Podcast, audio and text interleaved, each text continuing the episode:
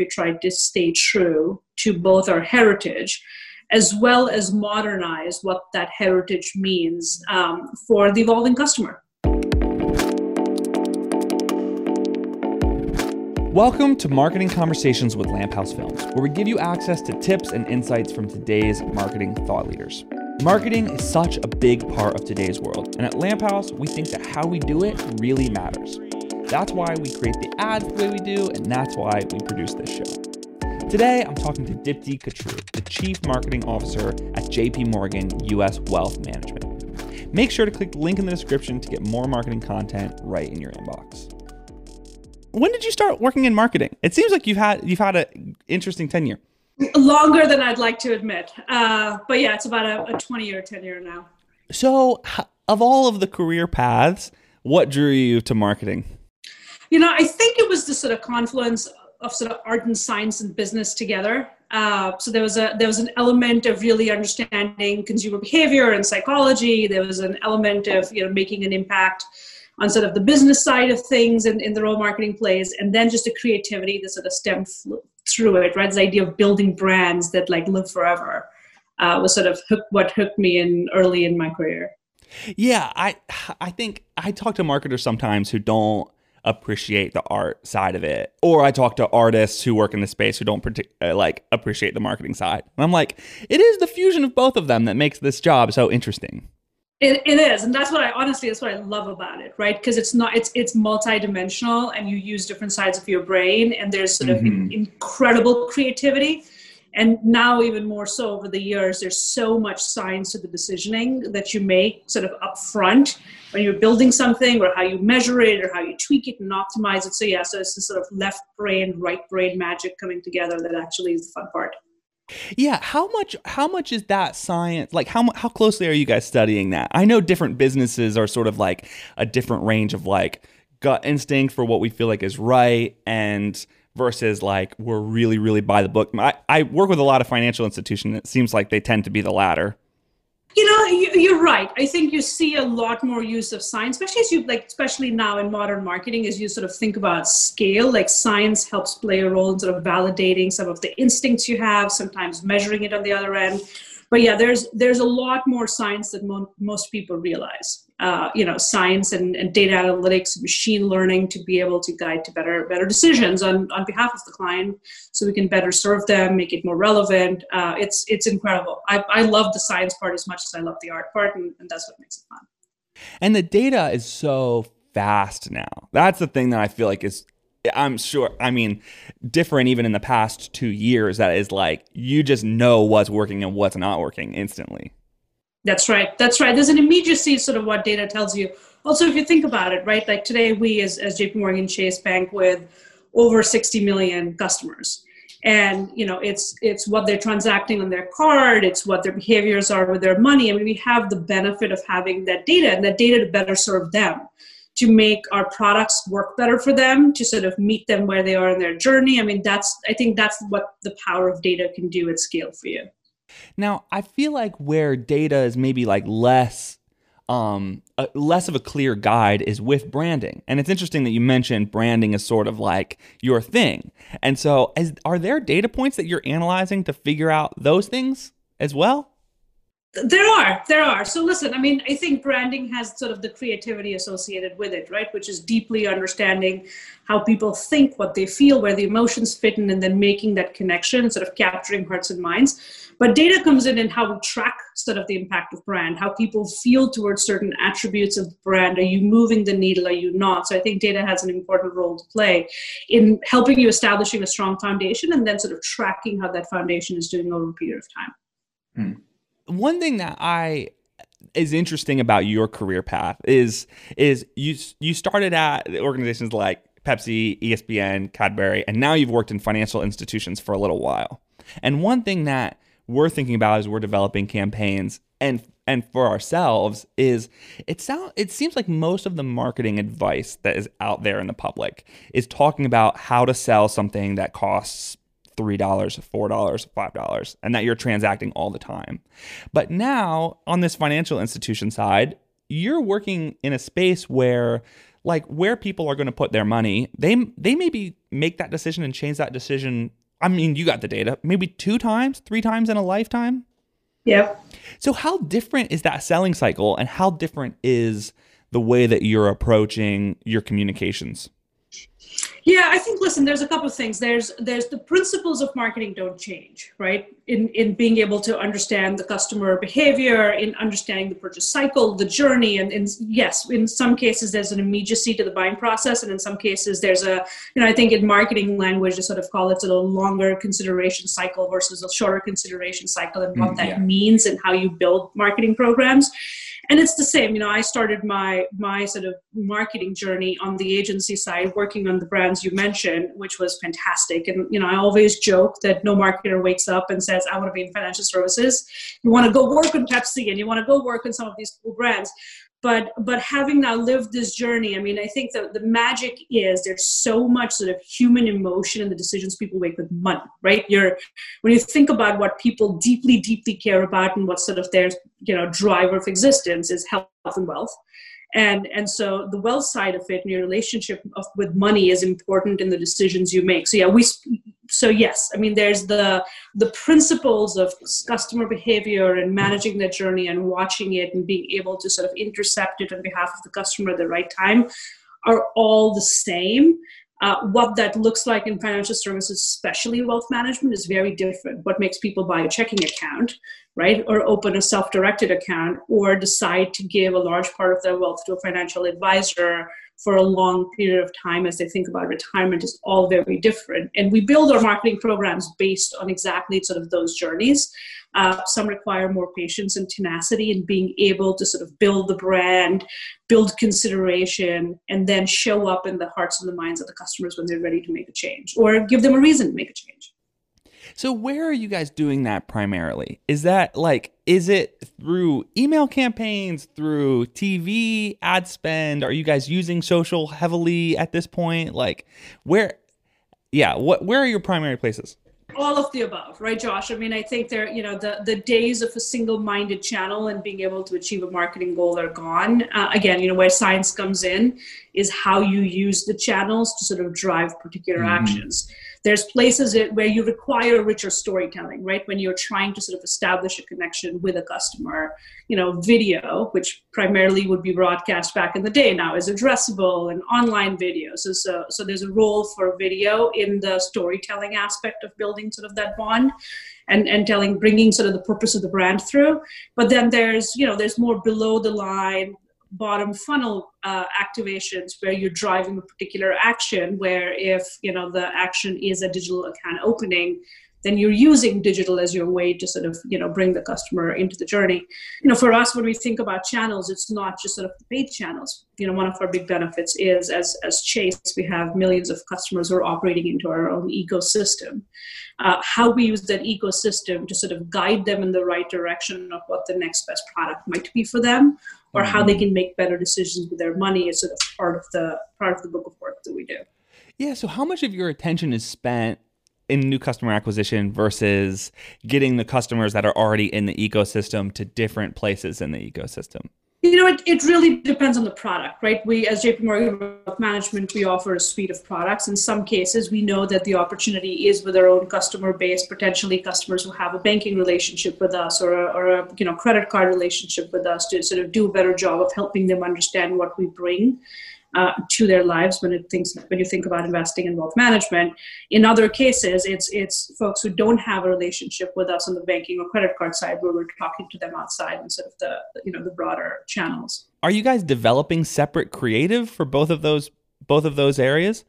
We are, right, to do it right in, in the world of sort of really singular personalization and, and really tackling exactly what drives uh, uh, action in the hearts and the minds of customers. We are in some cases, right, where we're using certain channels to, like I said, drive more broader based awareness.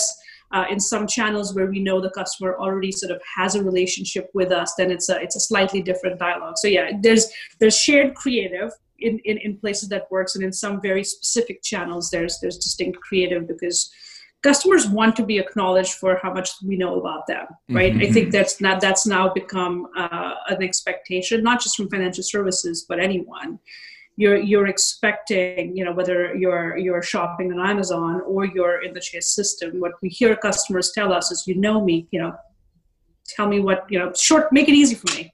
Give me a short list of things I should be doing rather than me having to dig that information out. Yeah. I feel like a lot of people like to complain about, you know, companies knowing things about them. But then also when I get an ad for like a service at a company that I'm already using, I, I'm also frustrated by that. I'm like, you should you should already know that I have Disney Plus. Like, why are you giving me this? Like, try to sell me a specific show or something. I don't know. No, um, you, you listen, you're right. You know, step one is to is to is to do what's right by the customer's choice of privacy, right? Step one is to do that, which is, if we have the permission to be able to sort of serve the customer, we, we do it and we do it well. Uh, and if we don't, we sort of honor that. So step one is sort of to, to, to respect the bounds of privacy that the customer has established and listen to that. I think the next step is, you're right, in that value chain, we are hearing more and more customers say, you, you know me, I expect you to be more relevant. Uh, and you, you have to do that without being creepy. Yeah, which I, that's the, that's the fine line.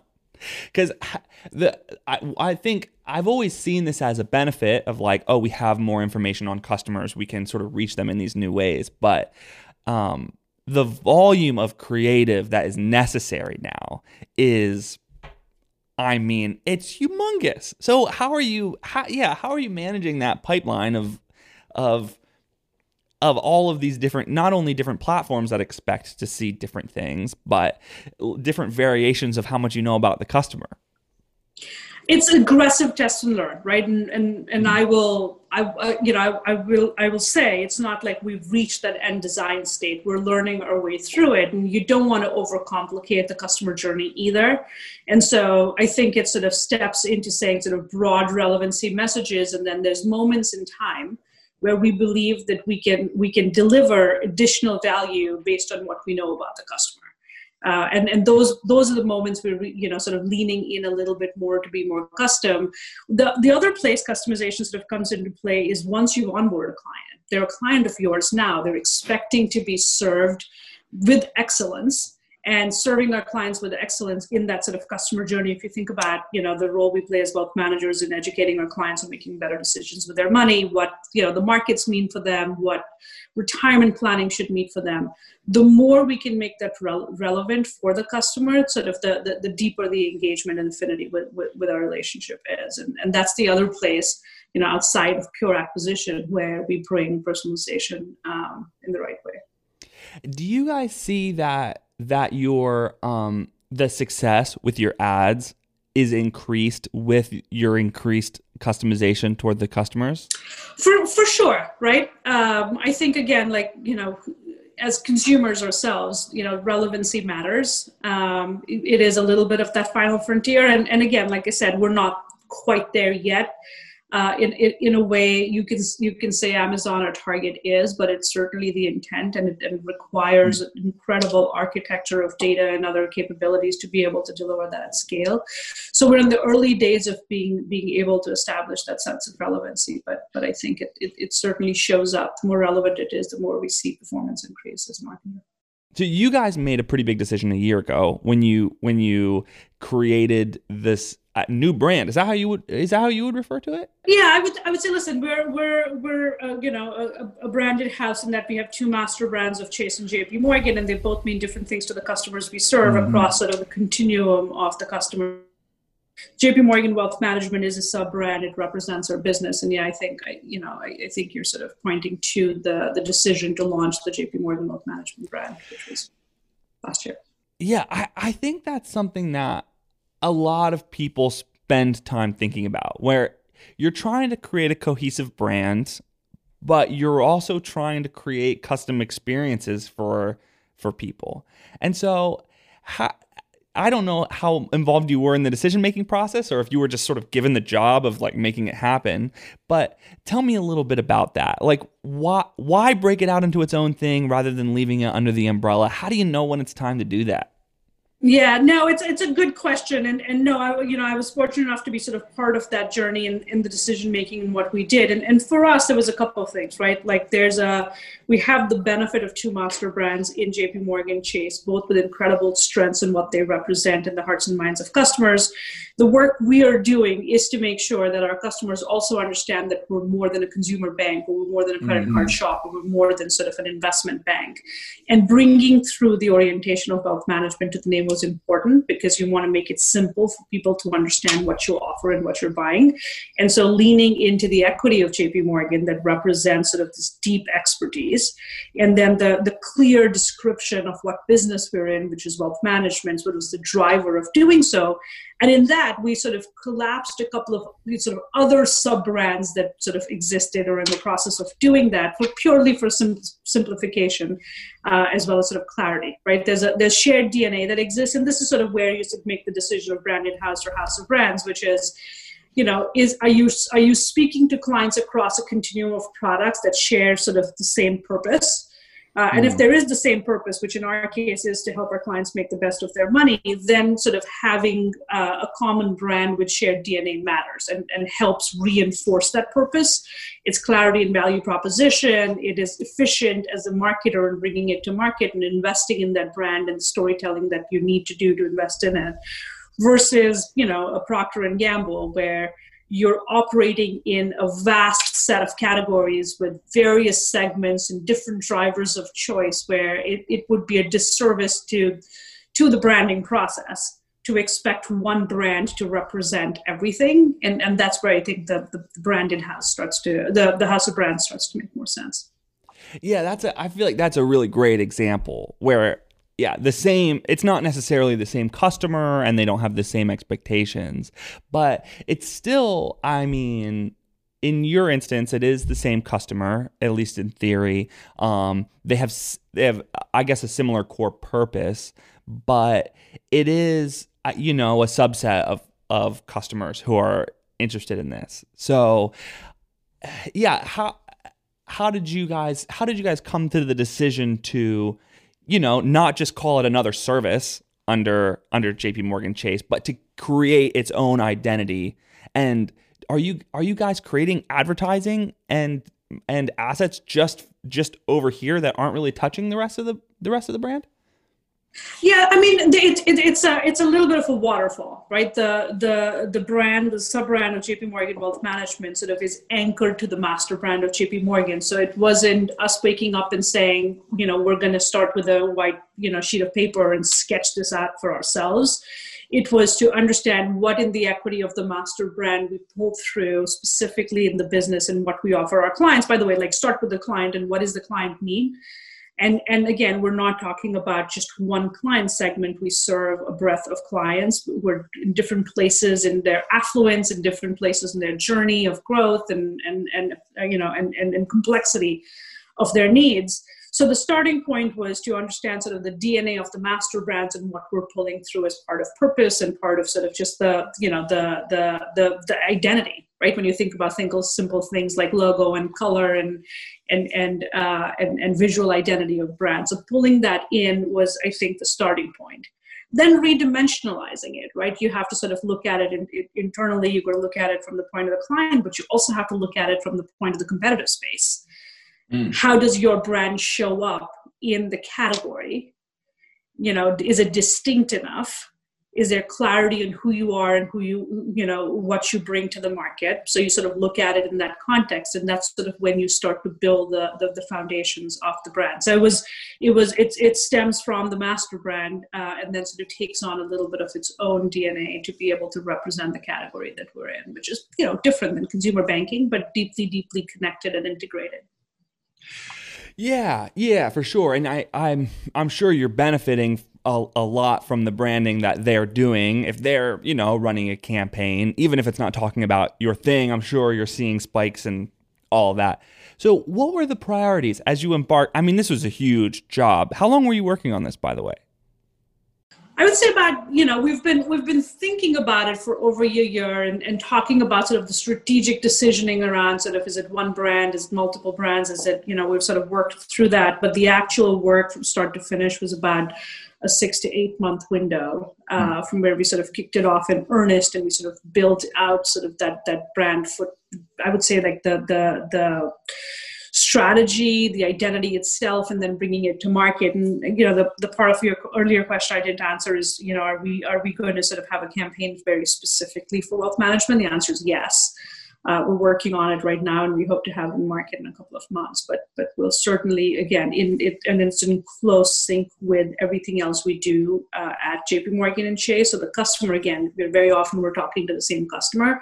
We need to make sure and be very intentional about the connectivity our message has to everything else, so it comes from the same place. Uh, But certainly sort of the, the part of your brain that we're wanting to sort of poke at a little bit when you think about the, the long-term role of what your money needs to do and how you're going to grow it and how you're going to sort of fulfill some of those financial goals is a little different than some of the transactional yeah. decisions you're making today.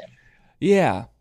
So if you were talking to somebody else who's sort of at the beginning of this, of, of this process of, of, of creating this brand that is related, what were some of the big Um, things that you learned along the way, and what what would you say your your um, primary goals were going into this? What were some things that you were thinking, you know what, this will be successful if we're able to? Yep. No, good question. Listen, there's there's there's a few principles that that we always begin with, right? Which is, what problem are you trying to solve? Like mm-hmm. having a very clear orientation to what problem you're trying to solve as a business is is is one very critical data point that feeds into sort of what the outcome is. And if you get that question wrong, you, you likely will, your answer at the other end will be wrong. The second one, which is I think the, the heart and soul of it, is sort of who is the customer and what do they need, mm.